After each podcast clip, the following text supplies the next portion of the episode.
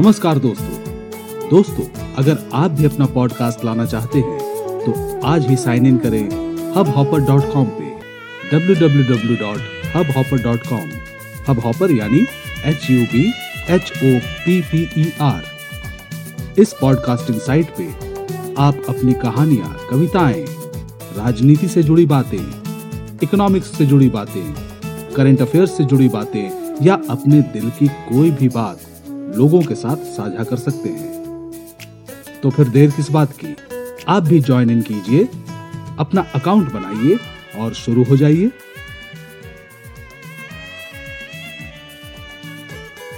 नमस्कार दोस्तों, कैसे हैं आप लोग? मैं राकेश कुमार त्रिपाठी एक बार फिर हाजिर हूँ आप सबका प्यारा पॉडकास्ट अफ्रेश विथ राकेश को लेकर। हर बार की तरह इस बार भी एक नई कहानी।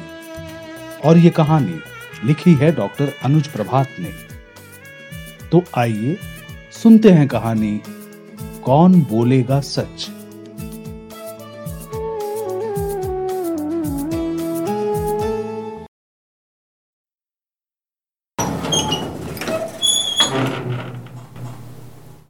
जेल की सलाखों के पीछे मेरी आँखें बंद तो थीं मगर आँसू बह रहे थे।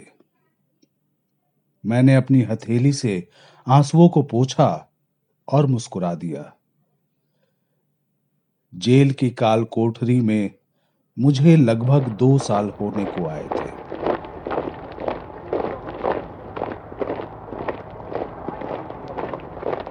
इस जेल में सभी मुझे बिरजू कहकर पुकारते थे। लेकिन बिरजू तो मेरे घर का पुकार का नाम था। कागज़ पर लिखा जाने वाला नाम तो था बिराज चौपाल।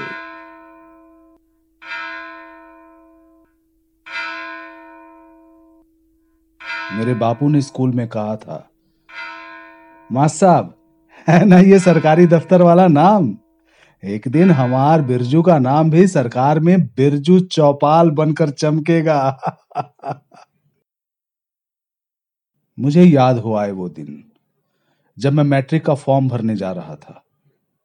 छह सौ रुपए लगने थे और बापू ने दो हज़ार रुपए में दस कट्ठा ज़मीन गिरवी रख दी थी। ये देख माँ खुश नहीं हुई थी। वो बोली, उस राणा बहादुर के पास पहले से ही दो बीघा पड़ा है, उस पर से दस कट्ठा और कहाँ से चुकाओगे? बट्टेदारी भी नहीं करने देता, अपने ही खेत में मजदूरी करनी पड़ती है। क्या मजदूरी से कर्ज चुकेगा? पेट तो भरता नहीं। माँ के स्वर में चिड़चिड़ाहट थी। बापू बोले, चिंता मत करो बिरजू की माँ, बबुआ हमरा पढ़ने में है तेज। पढ़ लिख कर अपनी कमाई से सब कुछ छुड़ा लेगा, देखना हाँ। बापू ने माँ को समझाने की कोशिश की थी। घर में उस दिन खुशी का ठिकाना नहीं था जब मैंने फ़र्स्ट डिवीज़न में मैट्रिक पास किया। माँ ने घर का चावल बेच, सबको मिठाइयाँ बांटी। उसने ये भी नहीं सोचा कि वो खाने पहनने की जमा पूंजी बेच रही है। सबने कहा भी, अरे, इतना अच्छा रिज़ल्ट आया है, लड़का पढ़ने वाला है, शहर के अच्छे कॉलेज में दाखिला दिलवा दो। किसी एक ने सलाह दी अरे, शिवानंद भाई का बेटा शहर के नामी कॉलेज में पढ़ता है। सुना है कॉलेज में कोनो नेता वेता है? उससे बात करके देखो। बापू को यह बात जची। वो चले गए अपने शिवानंद भाई के यहाँ। साथ में तीन चार लोग और गए। लोगों ने कहा, शिवानंद भाई, अपने चौपाल बिरादरी में बिरेंदर के बाद एक बिरजू ही पहले नंबर पर आया है। अच्छे कॉलेज में पढ़कर अच्छा आदमी बनेगा तो बिरादरी का नाम रोशन होगा। आप मदद कीजिए ना। शिवानंद काका बोले हम्म लड़का पढ़ने वाला है, अच्छे नंबरों से पास हुआ है तो अच्छा कॉलेज में पढ़ना ही चाहिए। मैं बिरिंदर को फ़ोन कर देता हूँ, उससे जो बन पड़ेगा, करेगा। लेकिन राम जतन, आजकल पढ़ाई लिखाई आसान नहीं है भाई। राम जतन, यानी मेरे बापू। शिवानंद काका आगे बोले, इतनी महँगाई हो गई है कि आम आदमी, खासकर खेती बाड़ी करने वाले किसान के बूते की बात रही नहीं। अरे कम से कम नहीं भी तो सालाना दस बारह हज़ार लग जाएगा। खुशी और उत्तेजना के मारे बापू की आवाज़ काँप रही थी। हो जाएगा शिवानंद भैया, हो जाएगा। बस आप वीरेंद्र से कहकर इसका नाम लिखाने से लेकर रहने खाने का इंतज़ाम करवा दीजिए। हम बबुआ को पढ़ाने के लिए कुछ भी कर लेंगे। उस दिन बापू की आँखों में खुशी के आँसू थे। पिताजी थे एक मामूली किसान, कहने को तो कह गए, लेकिन रकम मामूली नहीं थी। उन्होंने माँ से बातें की। माँ ने कहा पासगीत को छोड़कर कुल जमा पाँच बीघा ज़मीन है। दो बीघा पहले से ही रेहन है। दस कट्ठा फार्म भरने में रखा है। एक बीघा मटियार का और डेढ़ बीघा नई की सड़क के किनारे का है। नई की सड़क वाली ज़मीन बासगीत का है। कल जब बिरजू को बाल बच्चा होगा तो वही काम आएगा।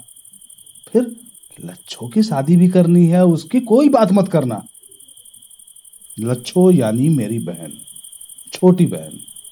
माँ को उसकी शादी की बड़ी चिंता रहती थी।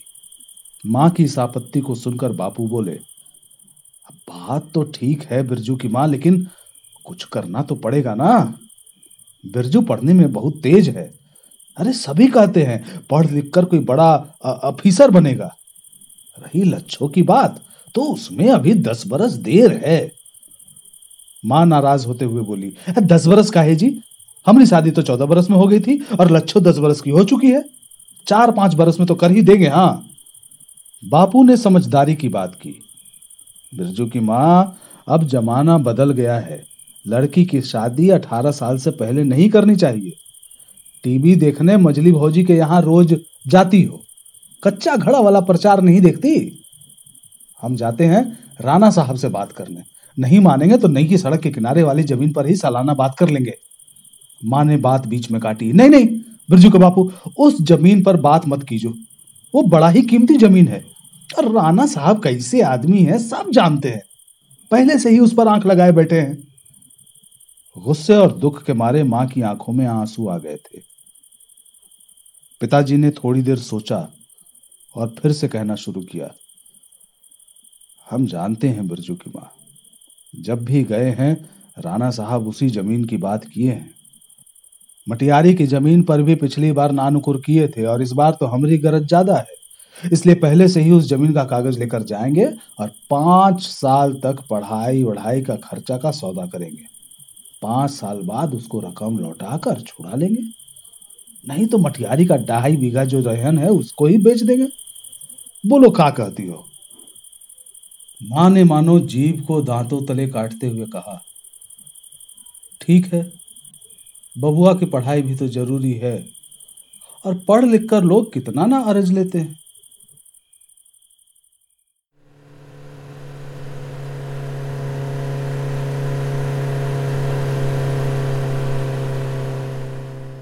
कुछ दिनों के बाद वीरेंद्र हमारे आँगन में आया।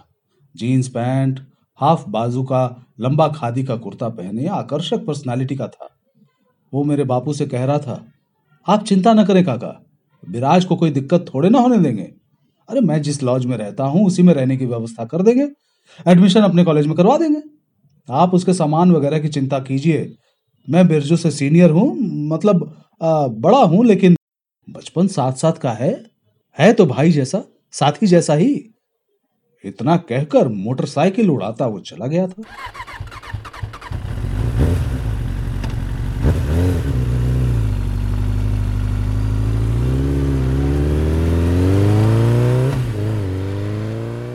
बापू पैसे की जोड़ तोड़ में लग गए। जोड़ तोड़ क्या? जमा पूंजी थी वही ज़मीन। आखिर राणा बहादुर की आँखों में टिकी नई सड़क वाली ज़मीन का पट्टा पाँच साल के लिए प्रति माह ग्यारह सौ पर लिखा गया। पैसे के लिए लिखा गया कि वो कुल जमा जितनी राशि लेगा, उसका ब्याज मात्र दो प्रतिशत इसलिए लगेगा कि राम जतन, उसमें खेती बाड़ी कुछ नहीं करेगा। रुपए का हिसाब किताब शिवानंद चौपाल के हाथों होगा। बापू को इसमें कोई अफसोस नहीं था, पर माँ का मन इसे मानने को तैयार नहीं था। उसने कहा भी था, बिरजू के बापू, बास गीत वाली ज़मीन रखकर अच्छा नहीं किया। इससे तो मटियारी का एक डेढ़ बीघा बेच देते तो ठीक था। बापू ने परेशान होकर कहा, एक डेढ़ बीघा का हम तो पूरे दो बीघा बेचकर उसका हिसाब करने वाले थे। अरे, जो लोग पहले साठ, सत्तर हज़ार का दाम लगाता था, आज हमको जब ज़रूरत है तो सब तीस पैंतीस पर उतर आया। छोड़ो बाद में जब कोई दाम बढ़ाकर देगा तो वही बेच देंगे और तुम्हारा बासगीत छुड़ा देंगे। बासगीत बासगीत, रट लगाए बैठी है। परेशानी क्रोध में बदली और बापू चिल्लाते हुए आँगन से बाहर निकल गए। माँ अपने आंचल से आँसू पोछती काम में लग गई। बाद में बापू ने ही माँ को समझा लिया था। अरे, बेटा पढ़ने जा रहा है, पढ़ लिख कर कमाने लगेगा तो ऐसा ऐसा कितना बासगीत खरीद लेगा? कल को क्या पता? शहर में ही बना बनाया बासगीत खरीद ले। अरे, अभी ये सब सोचना छोड़ो। फपुआ को खुशी खुशी शहर भेजने की तैयारी करो। नाश्ता वगैरह के लिए चूड़ा, मुढ़ी सब दे देना। तैयारी करो, जाओ। वीरेंद्र तीन चार दिन गाँव में रहा। इस बीच वो साथ साथ जाकर स्कूल से सर्टिफिकेट वगैरह निकलवा लाया। उस दौरान मेरे मन में भी एक ही बात थी।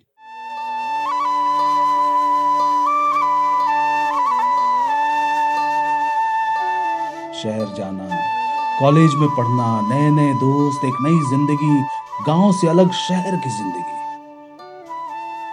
इसलिए बापू क्या कर रहे हैं, माँ क्या बोल रही है, लड़ाई, झगड़ा, सुलह, सफ़ाई, ज़मीन, जायदाद, इन सब में मेरी कोई रुचि नहीं थी।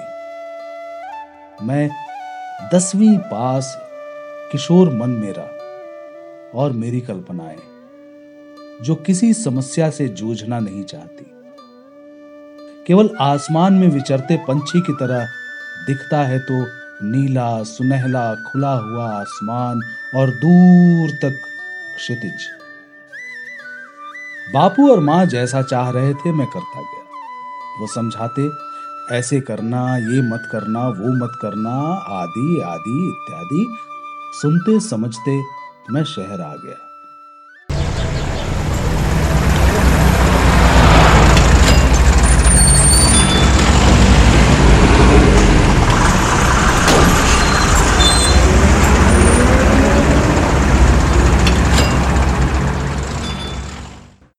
शहर आने पर वीरेंद्र ने लॉज में अपने बगल वाला कमरा दिलवा दिया। खाने की व्यवस्था बगल में चल रहे मेस में करवा दी। बापू ने स्टोव से लेकर खाना बनाने के बर्तन तक का इंतज़ाम कर दिया था। वीरेंद्र ने कहा ठीक है, कभी किसी कारण मेस बंद हो जाए या कभी अपना ही मन कुछ खाने का हो जाए स्पेशल तो बना लेना। मेरा एडमिशन हुआ और बापू गाँव चले गए। इसके बाद जब मेरा कॉलेज जाना नियमित हुआ तो देखा वीरेंद्र का काफ़ी दबदबा था। आगे पीछे दस पाँच लड़के, चार चक्के वाली गाड़ी, भाग दौड़, यूनियन बाजी, जुलूस, स्ट्राइक, तालाबंदी, कुछ भी हो, वीरेंद्र सब में और आगे आगे होता। बड़े से बड़े नेता के आने पर मंच पर वीरेंद्र उनके साथ होता। वो कब लॉज में आता या नहीं आता कुछ पता नहीं चल पाता था।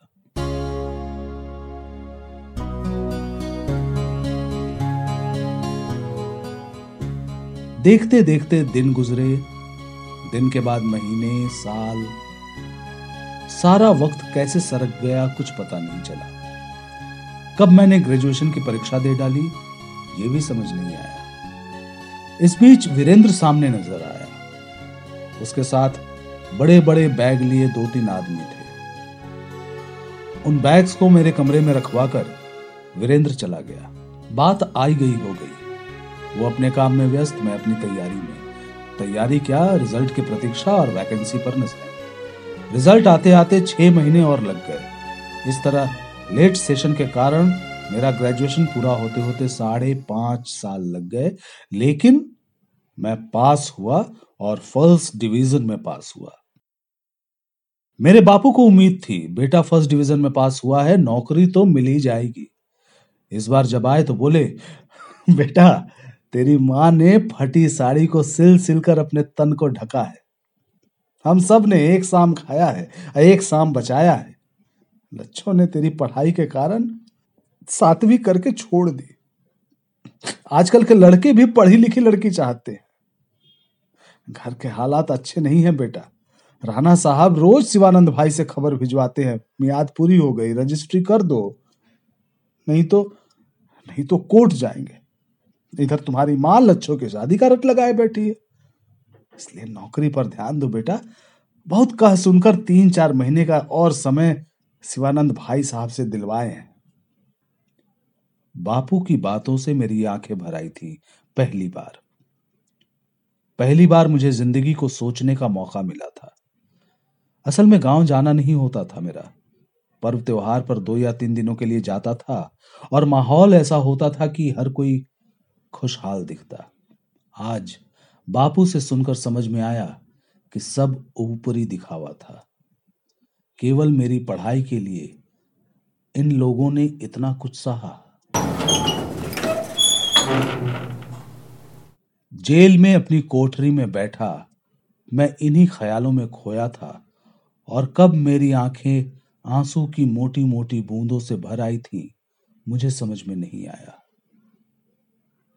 जब मैं अपनी यादों के झरोखे से बाहर आया तो देखा सिपाही खाने की घंटी बजा गया। जेल में बंद रहते मुझे अपने आप पर तरस भी आता और क्रोध भी। जब मेरा कोई साथी कैदी फुसफुसा कर मुझसे पूछता, कितने को मारा अब तक? अरे, कितने बंधक बनाए? अरे, सुना तुम लोगों के पास बड़े बड़े हथियार हैं। तो वो तो अप टू डेटेड लौंडा है रे, हैं? नक्सली नक्सली लोग भी अप टू डेट है। कमाल है। अरे हम तो सुने थे तुम लोग क्या बोलते हैं सामंतवाद शोषण अन्याय जुलम के खिलाफ आवाज़ उठाते हो गरीब के हक में। अरे लेकिन इधर गरीब ही मारा जा रहा है। इसका मतलब तो ये है बेटा कि गरीब ही गरीब को मार रहा है, है? वो चोर लुटेरा था लेकिन अमीरों को लूटता था। उसके स्वर में गरीबों से प्रेम नज़र आया था।